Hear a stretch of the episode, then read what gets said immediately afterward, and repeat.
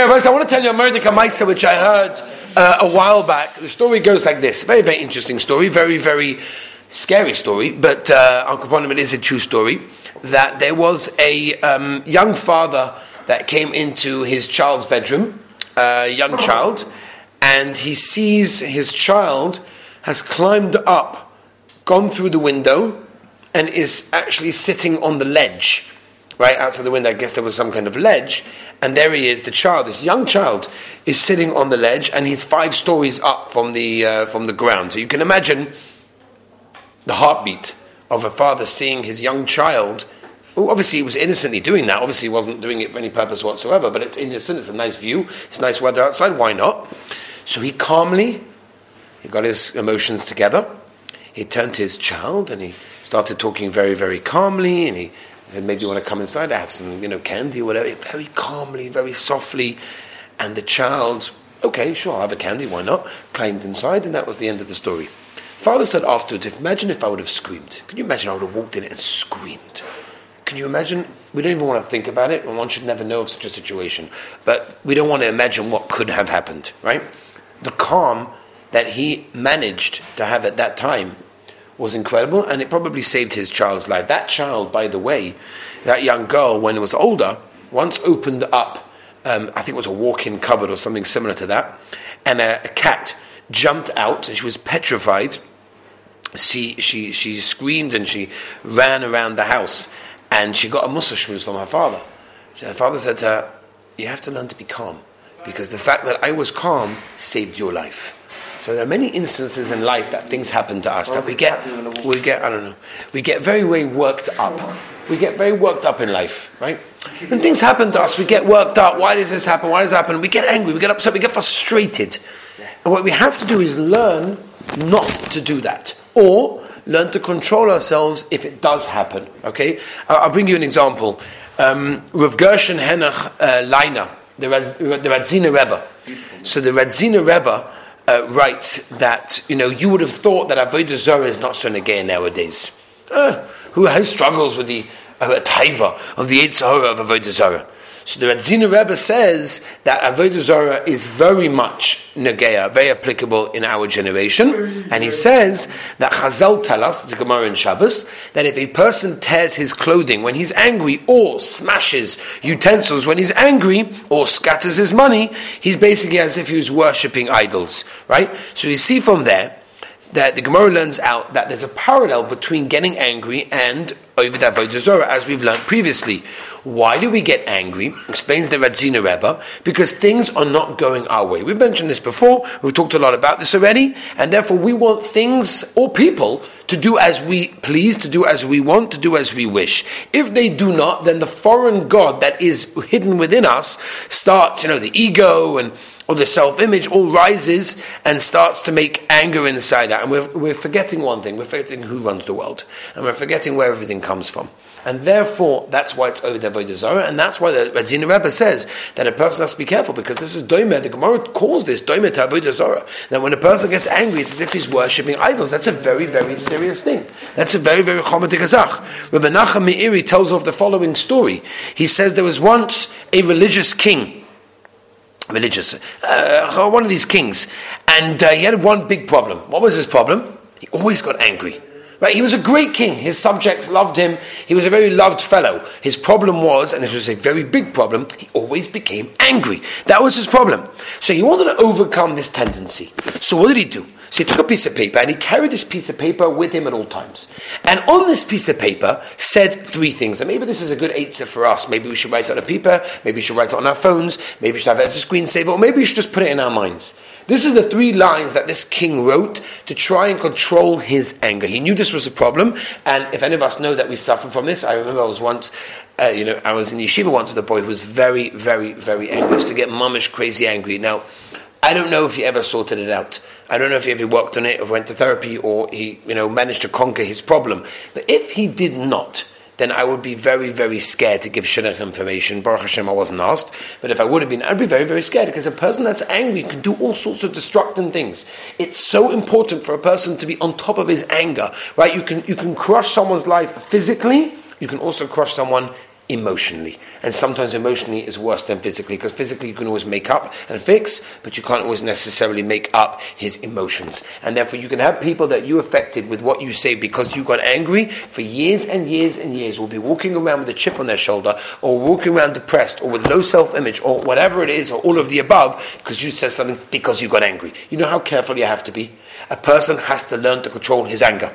Okay? Now, again, the highest level is be never get angry. But then, no, that's a high level. Uh, we can't expect that on everybody. Maybe we should be working towards that. But our level that we're trying to work on is at least the minimal level. Trying to work on your anger. So I want to tell you the three levels, the three lines that this king wrote on the piece of paper and he carried with him and he looked at it every time he felt he was getting angry.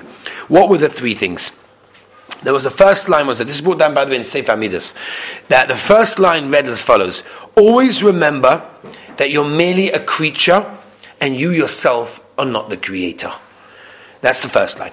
The second line, always remember that you're flesh and blood, and eventually you're going to die. And number three, always remember that there will be mercy for you in the future if you have mercy on others.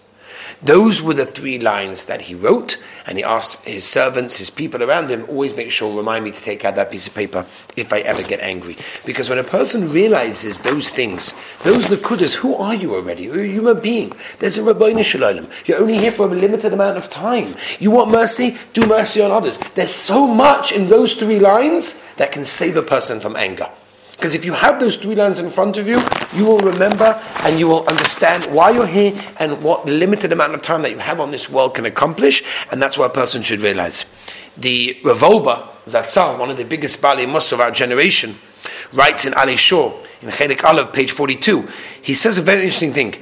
You know what he says? And this is again, this also reveals very much why people get angry. You look at certain personalities. Again, we said yesterday, Chazal tell us if you want to um, be a friend of someone, you want to, um, you know, sort of look at him and envision who he is and evaluate him. How do you evaluate someone? When he is angry.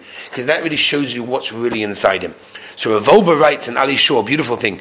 He says that a person that craves attention from other people means that he hasn't really found himself. He's unaware of his real true worth. It means he lacks self esteem because he depends on the opinion, opinions of others. He hungers for their praise because without their appreciation, he feels worthless. And when f- people fail to applaud him, he becomes helpless, hostile, and then angry.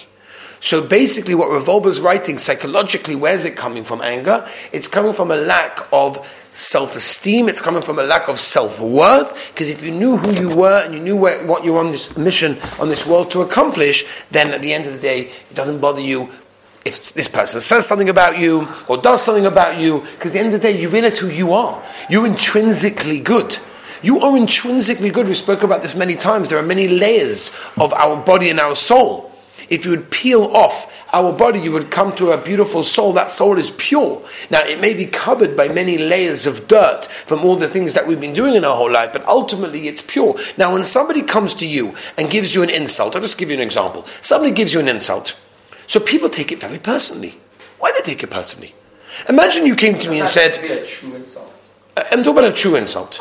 Let's say you took it to be true. Imagine a guy comes to you and says, Oh, your tie is not straight. Now, am I going to be insulted? Am I going to be upset? Am I going to be down and depressed? No, it's a tie. It's not right. I can fix it. Here, look now. Is that a little bit better? Big deal. Do you know what I mean? It's not me. You didn't say anything about me. Imagine you say you have a stain on your jacket. Okay, I'm really sorry. I leaned over and I got a stain. It's not me. I'll clean it. I'll figure it out. But if you talk about, in other words, if everybody realizes that the insults that they get are not them, we're intrinsically good. We're intrinsically gavaldic. It happens to be we have layers of clothing that might be a little bit dirty. We have a little bit of this midah that's not right. We have a little bit of this midah that's not right. But at the end of the day, it's not us. Intrinsically, we are amazing. We're beautiful. We're great. Happens to be we have layers of clothing that get dirty. When someone insults us and you think of it that way, it won't penetrate you because I'm great. Maybe they don't appreciate me. Maybe I don't appreciate me. But at the end of the day, it's like telling me my clothing is dirty. You're not telling me I'm dirty. My clothing is dirty. I can change that. I can wash it. What's the big deal? That is why people get angry. And that's what Rav Wolbe writes in Alei Shur. And, and, and, and, it goes very deep, this. That's where it stems from. It's st- and, and it's important for us to go to the depths to understand exactly where this comes from. To realize that a person has to understand where everything comes from in order to try and fix it up. Tell you Mordechai about self-restraint. Rav Adas brings this down he says that uh, many people love to go to Tzfas. Right? Tzfas is a beautiful, beautiful. It happens to be one of my favorite places to visit. I love going to Tzfas. If I could go every Shabbos, I probably would, but I don't get the opportunity. Tzfas is the beautiful, beautiful, beautiful, beautiful place. I love going to Tzfas. It's just holiness. It's pure holiness. You must him? Pure holiness. So people like going to that Arizal's mikvah. Yeah, it's a big thing. You go to the Arizal's mikvah. We all know the water is very, very cold. However, why do people go there? Because why people generally in our generation don't like doing anything that's uncomfortable.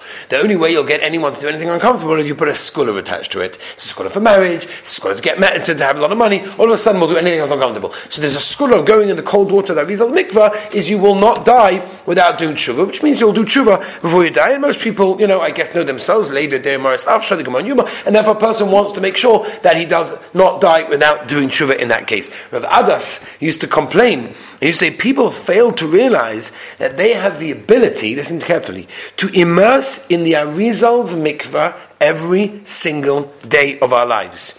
He says you can turn your life, your home, your room into a mikvah by remaining calm.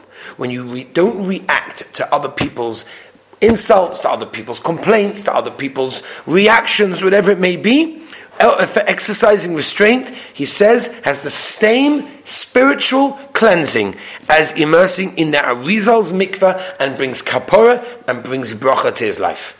Okay, that is from Rav Adas. So that's an incredible idea that a person should remember. It was an afternoon once, uh, right before Pesach and Erev Yom Tov. Erev Pesach is always a busy time. It's like a stressful time. There's a lot to do, a lot to get organized. So it was Erev Yom Tov before Pesach, and um, the Vishnitzer Rebbe was in the bakery baking matzahs, as is the meaning of many of the tzaddikim and the rebbes, as they go Erev Yom Tov, they sing Hallel, it's a whole and they make their matzahs for Seder night. So there he was, and the Rebbe note, noticed that one of the supervisors, one of the people uh, over there, shouted at one of the people baking the matzahs, not for being carefully, not for being careful enough. I guess he did something that wasn't 100% right, and the supervisor was screaming at him, saying, What are you doing? You have to be careful, you know, whatever it is, right? The Rebbe went over to him and says, You must never ever shout. You've got to be very, very careful. So the, the, the, the supervisor defended himself. He said, Rebbe, hello, a master of chometz, I've got to be careful. It's a master of chometz is also. So the Rebbe said, You're absolutely right but the minutest amount of kas, of anger, is even greater than the issa of a little bit of chometz. They say this Maisa over by, I think this is Rabbi, I don't remember exactly who it was, but one of the Twerskis, that he was sitting Seder night and um, he had spent weeks and weeks and weeks with um, cleaning the house and going through every single minutest corner because he was makbid on Arizal that you know if a person doesn't have the minutest amount of chometz then he doesn't sit in the whole year and he was busy with that and there he was sitting with his beautiful white fresh kittel and everything around the table and everything is perfect and his grandson walks into Seder night holding a beer smiling you can imagine. He's oh. sitting there in the Seder night, where he spent weeks and weeks preparing the whole house, yeah? Everything is perfect. And his grandson, it's not pshat, he found a pretzel in the corner. He walks in with a beer, right, into Seder night. So he gently, calmly he gets up and he says, My dear Yankel, or whatever his name is, would you mind to put down the beer? So he puts down the beer, sure. Zaidi asks me, why not? Sure. He doesn't, doesn't know what he's done wrong. He's four years old or whatever it may be. And uh, so he takes a bowl and he, like Dalacha says, and Kofel of Kli takes a bowl and he overturns it onto the beer, onto the onto the bottle, and then he goes back to sit back and he says to his grandson, "My dear uncle, I want to thank you so much for uh, being en- enabling me to be Mekayim the Gemara. The Gemara says that if you find chometz on Pesach, they Kofel of Kli. So thank you for being, you know, enabling me to do that. Now, how many people would react that way? How many people say, "Oh my gosh, how could this be? Have you done?" Blah, blah, blah, and they're blaming this one. Did you check your room? No, no, no.